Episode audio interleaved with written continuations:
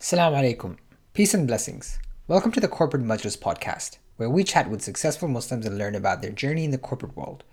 I'm your host Ali, and each week I have a guest from the Muslim community. We discuss their successes, their challenges, and a lot more.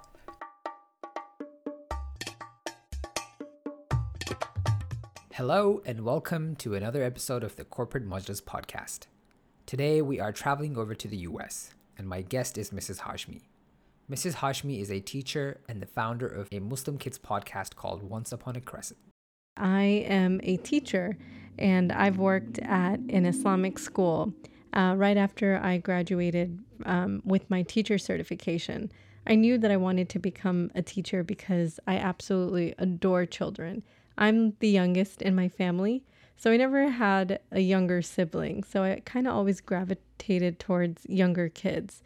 So it's so funny because every time I would tell people that I'm studying to be a teacher, they would brush me off and they'd be like, oh, you're going to change your major. You're going to change your career. This is just your first preference. But I kind of always knew that no, I want to be around kids, something about children and, you know, the real innocence that I always felt so drawn into.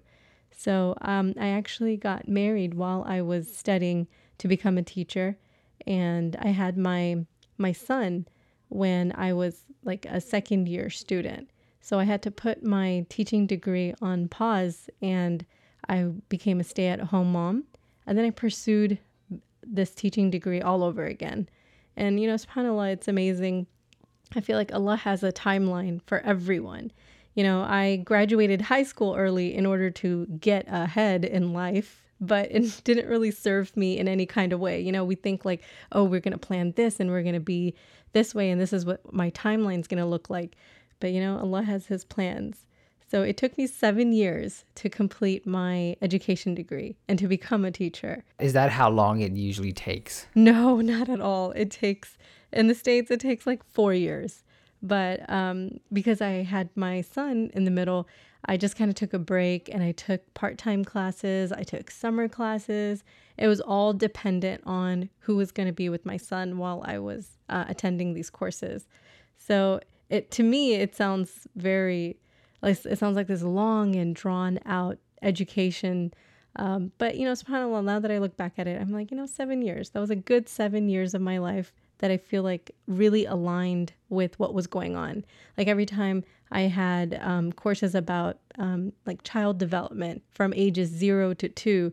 I had my son who was zero to two, and then the next course was, you know, how to um, how to understand children from two to four. My son was entering that time period, two to four. So it really felt like this like divine timing. Like Subhanallah, I'm always thinking back to that.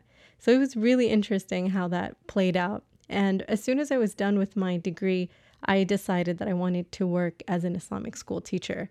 And my husband, he was he was so against it. He's like Islamic school teacher, you know, they don't even get paid well and you know, they have all these politics and it's going to be it's going to be hard work and you have to answer to XYZ. But something about, you know, being in an Islamic school setting, even with all of the challenges that comes with it, I still wanted to pursue that because I was like, you know, I want to provide an edge for our kids. Our kids need to be um, pushed the same way that public school kids are pushed. And, you know, maybe Islamic schools don't have the resources as public schools, but I wanted to give that, you know, in my mind, I was giving them my expertise as a fresh new graduate.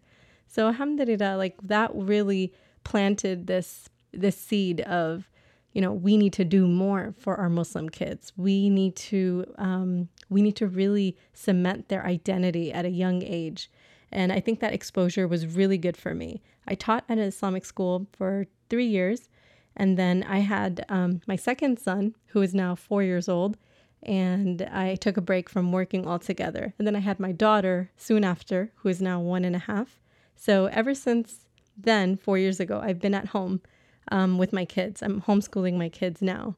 I think this um, this really kind of propelled things for me. I kept thinking, you know, I wanted I want to serve Muslim children in a way that is going to be meaningful. So initially, I thought I would write children's books for Muslim kids.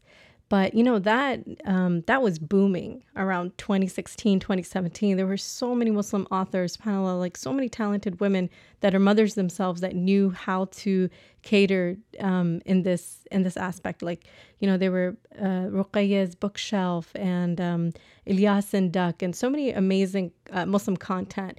So i kind of stepped stepped back. I was really intimidated. I was like mm, i don't know if this is out this is cut out for me and in the back of my mind, I was like, you know, maybe I will do something similar where I um, provide like uh, like a different kind of service for Muslim kids. And I think this pandemic really helped like propel me into this um, into into this arena because when I was going through a really tough time in my life during the pandemic. Shortly before it, actually, my mother-in-law was uh, diagnosed with cancer, and I was this in this caregiver role and I had to kind of push everything to the back burner. I kept thinking, you know what, this is not the right time to pursue um, my dreams. This is not the right time to pursue something that will be time consuming. And my sister in law, she reached out to me. She has this halaqa group in Chicago. And she asked, she was like, you know, do you want to do something for the kids, like a Zoom interactive meeting where you could do a puppet show or do a story time? And I loved that idea. It was it was very appealing. And with that, I thought, you know, I'm going to do a story time. And it started off with me telling a story, like an original story that I had made up on my phone through WhatsApp, like through the uh, audio recording feature, and me telling a story in my closet. and I just kind of thought, you know what? I don't care what it is. This is this is my thing. I'm going to tell stories for kids through my phone. And subhanAllah, like the feedback on that one story, which is now on my podcast, Tiger's Territory, it was amazing. Like this one audio clip was circling around on WhatsApp. All these mothers were getting like this audio clip on their phone and they were messaging me back. And I was even getting um, audio clips from their kids thanking me about the story and asking me questions about the story. And subhanAllah, was such a hit. It was just amongst that WhatsApp group. And my sister in law, she really pushed me. She was like, okay, you know, this is something that kids want. You know, this is something that would be great in, you know, in this in this new pandemic lifestyle. You know, we need to entertain children in some way. So she decided to um, really push me and motivate me to pursue this podcasting avenue. And it's been great, alhamdulillah. Like, honestly, the time that it came into my life, it was my creative outlet.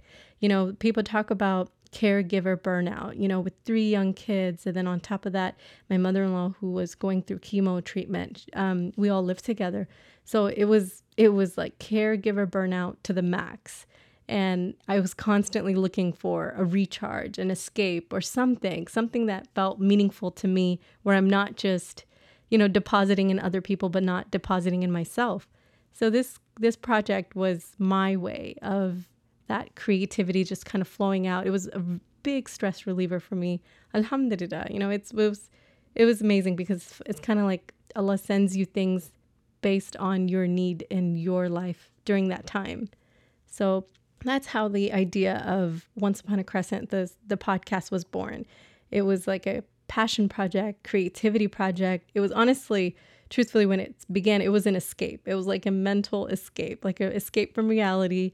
And, you know, we can't physically go anywhere because of the pandemic. So I'd just be in my room and like, you know, these ideas of how how do we teach children Islamic values without it becoming so preachy. You know, children definitely pick up on that tone.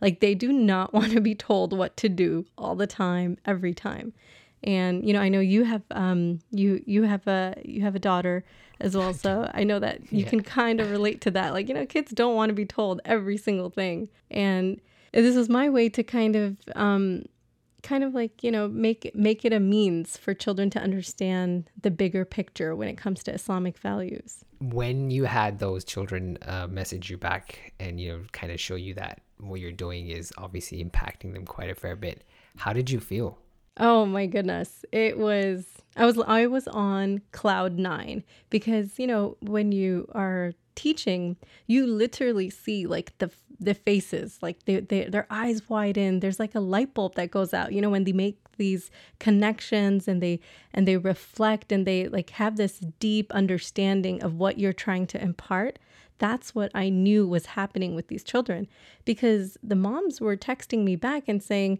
you know, the things that you're saying in the story, I'm seeing that in my child. And it was amazing because um, there was one story that I have uh, in Eid Surprise where the character in the story, she tapes her gift to her sister um, behind a homemade Eid card because her gift never came in in the mail. So she tapes her gift on this homemade Eid card. And one of the moms, she texted me and she was like, My son wrote out a happy birthday card for my husband and taped a gift on the back of that card. and it was so sweet. I was like, oh, alhamdulillah. Like it's it's it's really meaningful when you know that these ideas are planted in a good way in their in their mind. And obviously you put in a lot of hard work getting an episode out, right? And it feels so great to know that it's having an impact and people enjoy that. And that keeps you going. And it's the same for me. When I hear people say, hey, this is such a great initiative and this is amazing, we enjoy the content. There's days when I'm like, you know what, let's just turn this thing off. it's a lot of hard work. It's too much work. It's mm-hmm. I can spend, you know, up to 10 hours an episode. What's your um, I guess creative workflow? How do you how do you go from the conception of an idea for of a story to the to the final product which is the the launch of the episode on your podcast? Yeah uh, you know this is a great question. Another um, another person asked asked me the same thing um, I think it's just this mindfulness. When I'm with my kids, I just watch them, right? I really, I look at their interactions. I hear the dialogue going on between my eight year old son and my four year old son. And then I see like their dynamic and I see, okay, what do I want them to understand in this moment, like about conflict resolution? So, one of the stories that I sent, um, that I uploaded just uh, this past month was Qasim's superhero t shirt it's completely based on my four year old. My four year old loves um, changing his clothes, and my eight year old gets very upset about that because he takes too long to get ready. He takes forever to leave the house. He needs a specific t shirt, a specific pants, and it needs to be matching. And I see like my eight year old getting riled up. And I'm like, how do I teach him to manage his emotions and to, you know, give his little brother a pass? So I, I look up like how um, how this relates to Islam, and one of the things was forgiveness, right, between between siblings. So that was the theme of one of my stories. And subhanAllah, like even I'm sometimes taken aback. I'm like, I don't even know how this story pieced together in this way because the way I work, it's very cluttered. It's very scatterbrained. And I think a lot of creative people have the same trait where they don't have like this scheduled one hour, let me sit on my laptop and type away a story. It's never like that, right? I'm jotting down um, little dialogue here and I'm while I'm uh, putting my daughter to sleep I'm typing up notes on my phone about what I think would be helpful and you know I do this for a week and I just kind of piece it together until I'm able to have like a full like the meat of a story and then of course you know I'll I'll, I'll spend like a 30 minute um, sprint at it. But subhanAllah, I think when it comes to creative juices, like you don't, you can't really relate until you've actually feel that inspiration. Like, oh, okay, this is a great idea. I need to jot this down.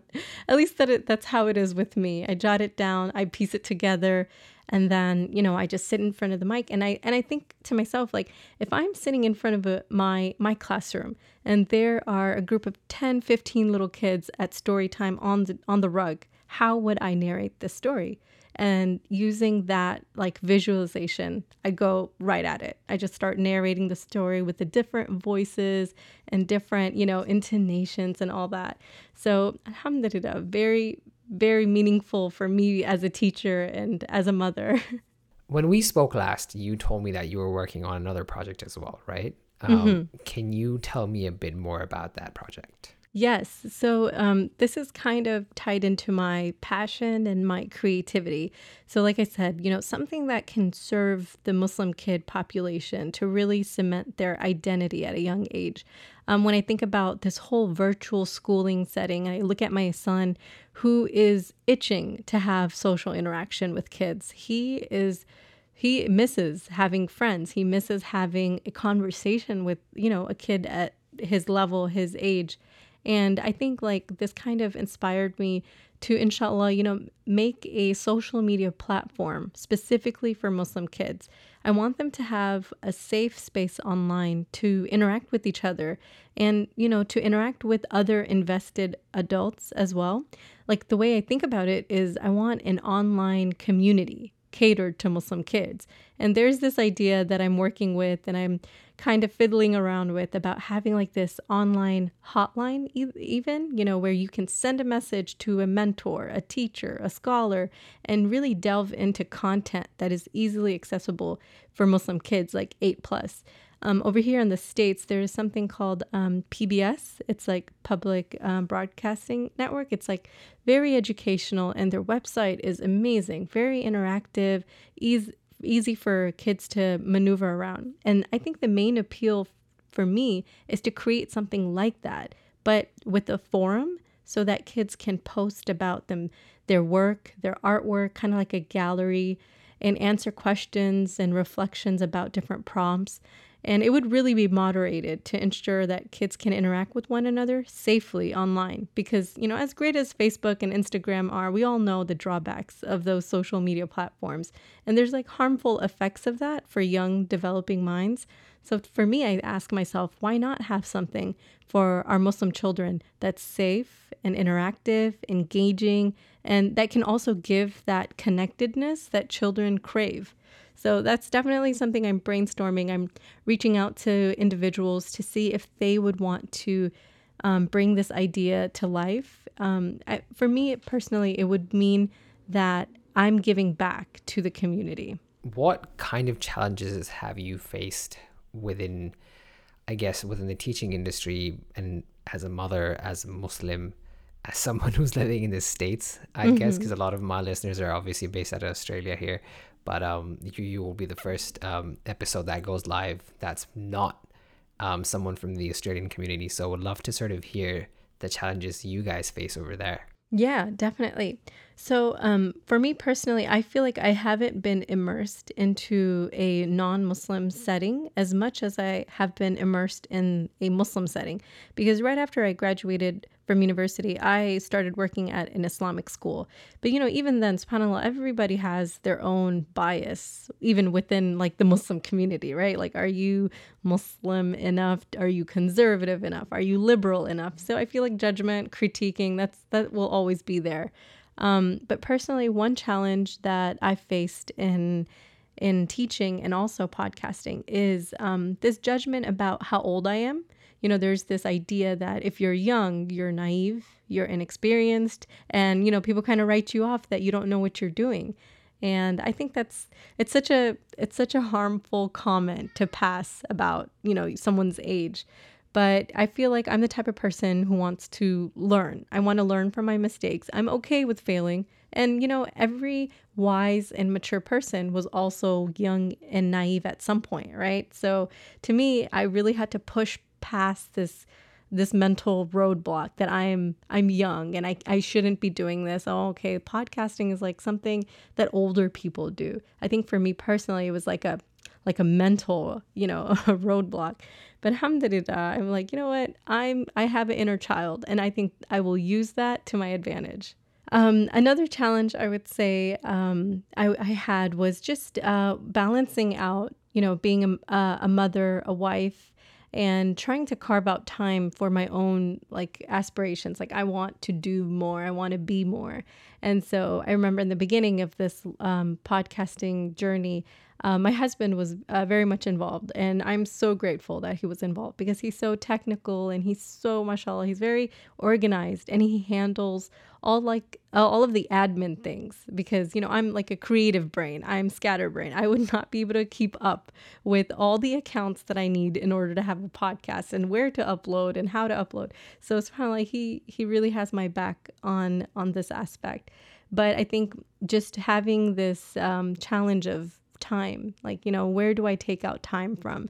I don't want to do it during the day when the kids want my, you know, want my attention. I don't want to do it during the weekend when it's supposed to be like a family time.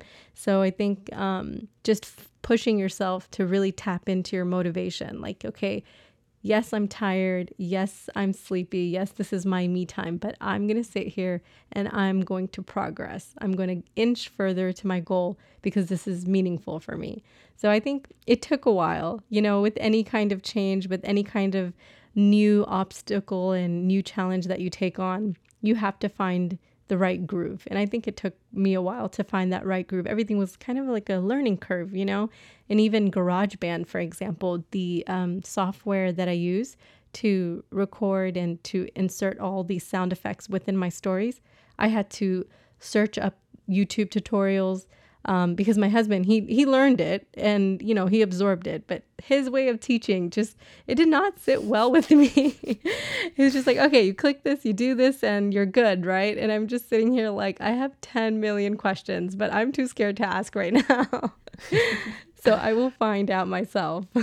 It's amazing when you have partners who um, who support your cause um, mm-hmm. And when you were saying, when, when you were talking about these things, it is a very similar situation to mine. So in my case, I do all the recording, I do all that fun stuff, but my wife's the editor. And oh. she and she's she's very picky on on how things should sound and how things should um, be written out. like even if it's a if I've if I've got an apostrophe out of place, I won't hear the end of it. Um, I, I, she's a, she's a grammar Nazi.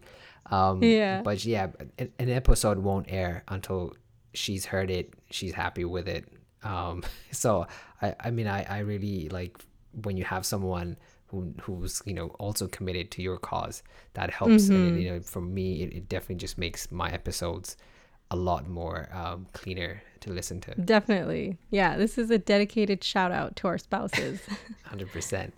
Um, how do you define success? What does success mean to you? Yeah, um, you know this is this is funny because going back to my husband, um, we had this entire conversation too. You know, he is in he's in IT. He's very analytical. So after some episodes were aired, he would sit me down and show me charts and he would show me numbers and show me trends and he would kind of like analyze them with me and it literally took the fun out of it. I'm like I I'm not I'm not relying on this and I had to have this conversation too. Like success to me is very qualitative and it's not measured in numbers. And one way that I measure my success is through direct feedback from parents about how their children have absorbed and enjoyed the stories. And one thing that tells me that I'm doing the right thing is um, when my kids, you know, when my kids are about to go to sleep and they ask for my podcast and I tell them, okay, well, you know, we'll do this episode and then we're going to turn it off. And they keep telling Google, like, okay, Google, next. Okay, Google, next, because they want to keep hearing. And I'm like, oh my gosh, like for me, this is like parenting autopilot, you know? So I'm like, that is a form of success. But most recently, um, I, w- I was approached by a sister um, on Instagram who runs this uh, Muslim mentorship program. Uh, and it's all virtual. She coaches young girls and she has like these group therapy sessions through Zoom. And during her sessions with these group of girls, they listen to the podcast and they discuss the story and they relate to it in different ways. And, you know, the biggest hit for that group of girls who are nine plus is the Baba's Hijab Help story. It's a story about a girl who's supposed to be um, getting ready for a party. Her mom promises to help her, but, you know, she has to run an errand. Unexpectedly, the Baba has to, um, the father has to get her daughter get his daughter ready. And to me, it's it's so funny because um, all these little girls are listening to this story and they're laughing and they're giggling and they go and tell their own father to d- do their hijabs. And they would like their father to help them one day with their hijab. So it's like kind of like this idea that that they heard in a story that they are pushing in real life. So to me that is definitely success. And i got to meet these girls through the mentorship program um, we did this meet the author event on Zoom, and all the girls were so like bright eyed. SubhanAllah, they were so eager to meet me and greet me, and they had questions. And during that session itself, I just wanted to impart this um, message that you are enough. You are enough for the world. You never have to dim your light. You know, just a piece of inspiration for little girls to hear. And I left that uh, Meet the Author event Zoom call feeling so light in my heart. Like, subhanAllah, I was able to impart something onto them. And it was very meaningful. And I actually promised to use their names in my stories during season two, season three. So they're very excited. They're like tuning in to hear their name in the stories. um, recently, there was another thing that kind of was a milestone for me. Um, there was a UK radio station called uh, Unity FM and they picked up my stories and they heard it and one of the managers emailed me and they asked permission to play it on their children's hour. They usually play like um, miraj audio stories or like nasheeds or things like that. So they they wanted to play my stories and I have a family member in UK who I am in and out of touch with, but she messaged me and she's like, I heard your story on the radio. And I was like, it was like full circle, subhanAllah. I was like, yes, you know, you heard it and your kids enjoyed it. And it was, for me, it was kind of like, I, I, I really understood the power of sharing. You know, all of these supportive moms on Instagram who want to share the word, who want to support this podcast. And it landed you know, somehow on a UK radio station hour, alhamdulillah. And they asked me to um, have uh, kind of like a meet the author segment as well, like for the radio station.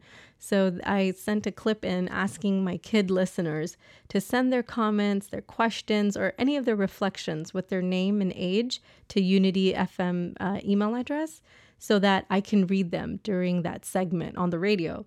So alhamdulillah, it's been it's been exciting. I'm like, yes, I get to connect with even more kids. On your Instagram, you have um, artwork for your stories. Where mm-hmm. do you get the artwork done? the artwork. Oh man, on my phone through Canva. Like it's it's very. I, I'm actually embarrassed about it. I think it's so mediocre but i mean it's kind of like you know as an author you you want to uh, ignite a type of um, emotion through storytelling. And then my creative side wants to build a type of suspense over the story. So i do these uh, Instagram posters for each of my stories myself based on what I think is significant. Like the Baba's hijab help, I I had like little pins in there and different colored hijabs to like pique the interest. And I know like none of the kids will actually see this artwork, but even for moms, for them to see like, oh, okay, this is something interesting. I definitely want to tune into that. This looks good to to talk about with my kids but I'm I'm it's so funny that you brought that up. It's me. I do it. it's you know, I would disagree with you on the point that you made that it's mediocre. I actually thought you commissioned this stuff. It looks very um you know, the the kind of artwork that's around these days when it comes to kids books. Like I would not have imagined that you were doing this on Canva. Um, oh, thank you so much. and that's why I asked. I was like, where do you get this done? Like you must have someone that you're paying, but clearly you're doing all this on your own. Yeah, I I I am. Um my my husband says the same thing. He's just like, "You're just the one person show. You just don't want to release control. You don't want anyone in on your zone." it's so funny. I think that creative people are kind of possessive of their things, right? Like it, we we don't know if our vision will come to life if we don't do it. Yeah. It's and it's your brainchild, right? It's like you know yes. you, you came up with this and you don't want to lose control. I mean, I have the same um the same problem as well. Like I you know, I don't want people controlling my show. I mean, it's it's my thing. It's I put this together. Mm-hmm. Absolutely. I want to ask you, what mistakes have you made in life? It's a. It, I'm actually thinking about that too. The word mistake, it really, it, it really lights up my brain in different ways because I'm thinking about the most recent one. Um, you know, two months ago, uh, my daughter, she, she jumped off the sofa and she sprained her ankle. And the day that she sprained her ankle was the day that I committed to upload a story. So I spent like two hours in the urgent care trying to get her cast on.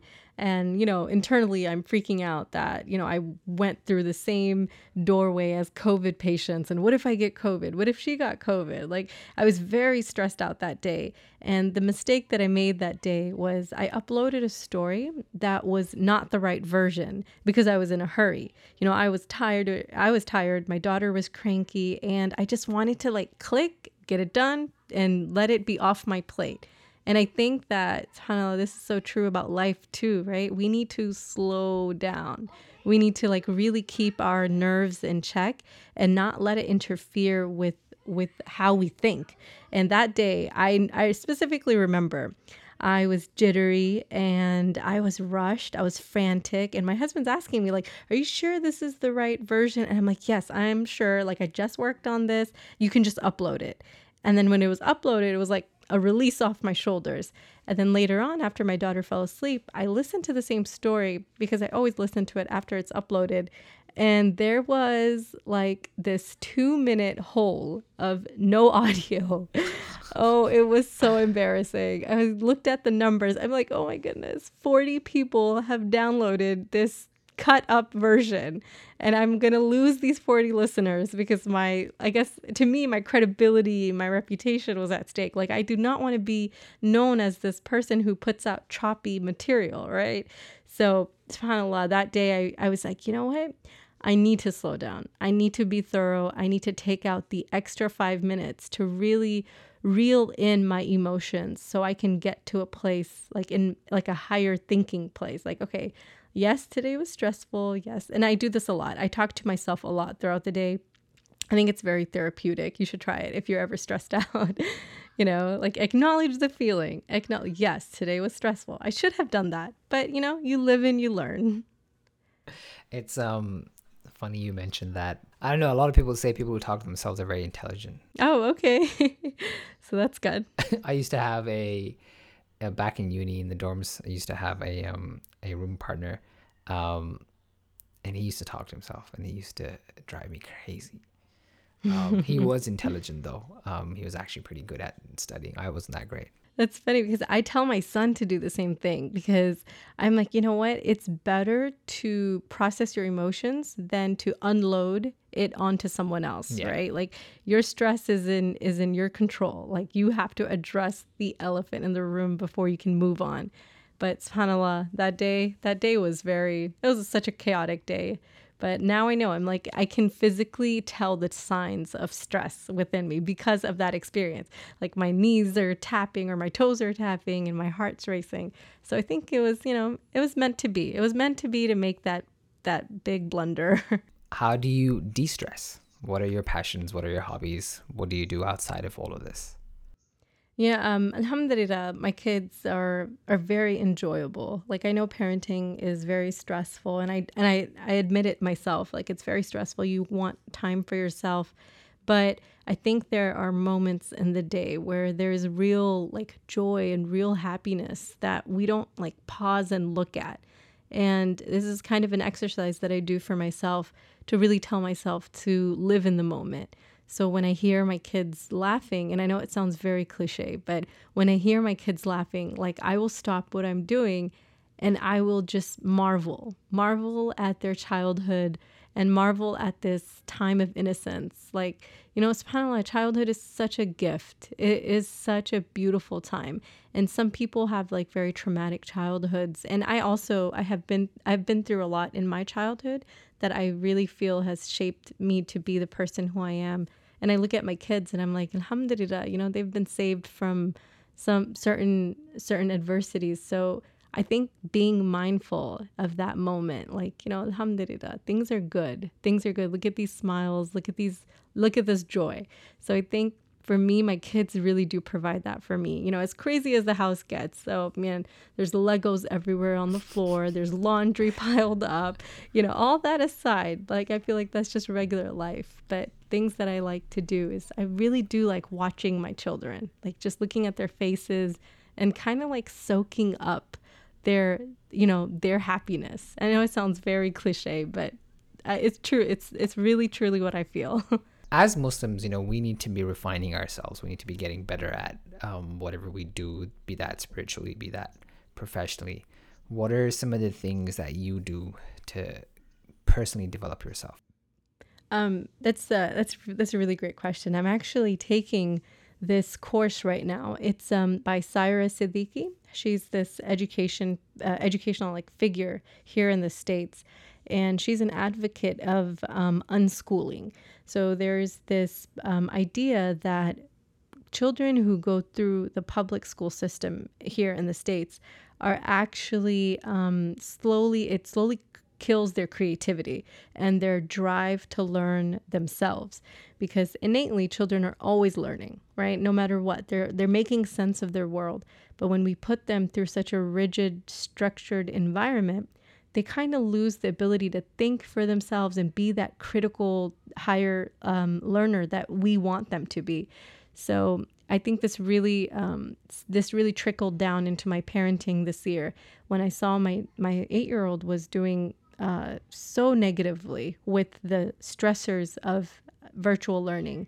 He had like this online exam. He's eight years old, mind you. He's eight years old. He had this um, online exam and it didn't turn out well because he was not prepared for it. He couldn't even exit the test because it was like this lockdown browser. That's what it's called, lockdown browser.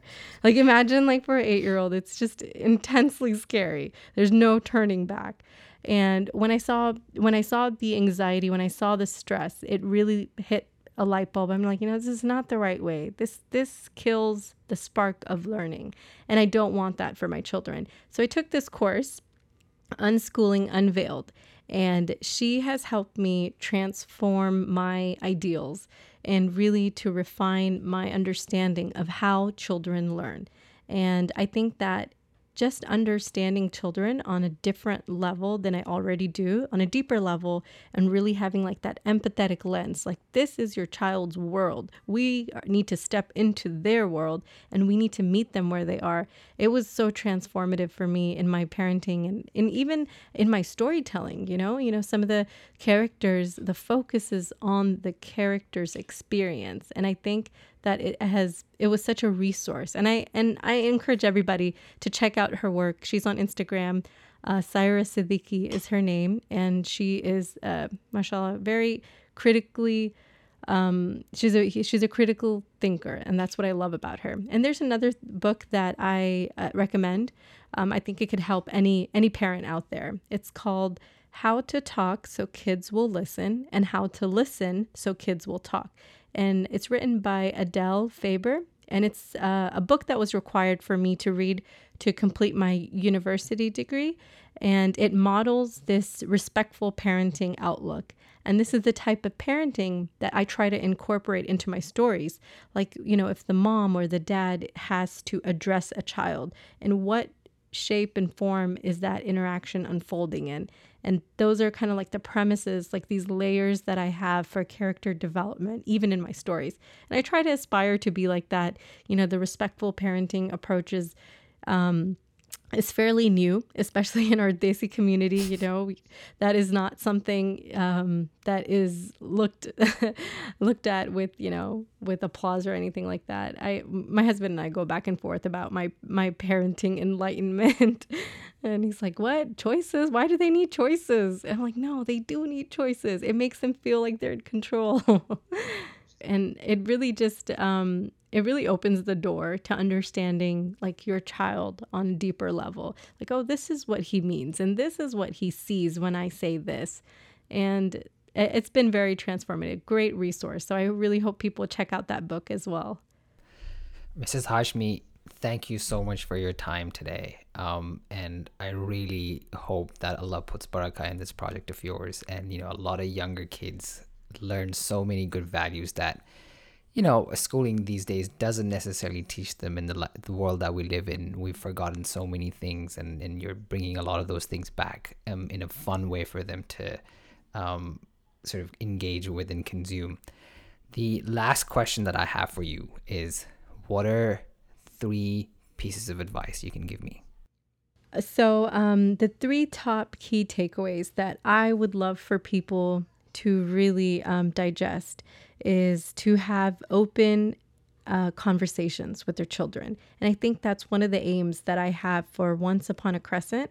The podcast is meant to engage children in a story that will spark curiosity, that will spark discussion, and it will really push open that window to Islamic values for for their understanding. And I'm going to give you a quick example. Um, for for my latest story that I have, Hidayah and Ruqayya's Mystery Mission, I feature a child living with disabilities as one of the characters.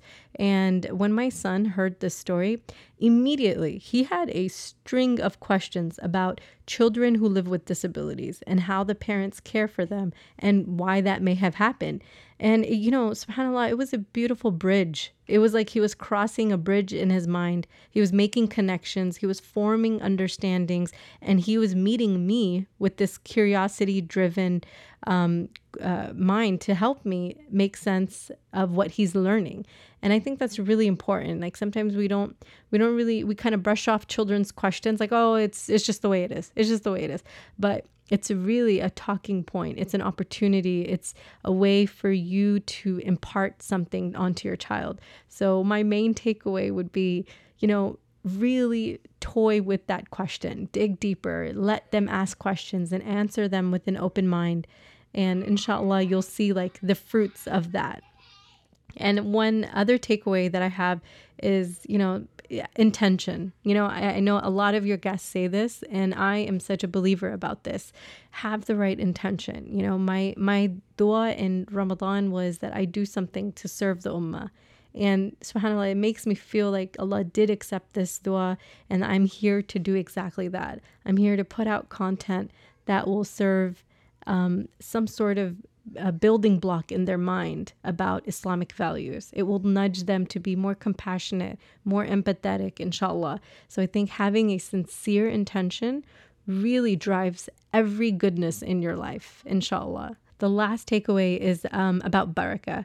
And I, I know that with me specifically, I ask Allah for barakah. I, I make dua so much that Allah put barakah in my work, in my words, in in these um, characters that I'm making up in my stories. Like I want them to have this impact, this reach, and I make that dua before every recording, before every submission on, on you know Auphonic when I'm uploading these um, episodes. And I think dua is very important for us Muslims. That's it for today's episode. I hope you enjoyed it and found it valuable. I'd love your support and feedback. You can do so by subscribing to the show and following it on Instagram at Corporate Majlis and sharing it with family and friends. Let me know what you thought of this episode, as your feedback helps me tailor your experience for the better. Till next week, Assalamu alaikum wa rahmatullahi wa barakatuh.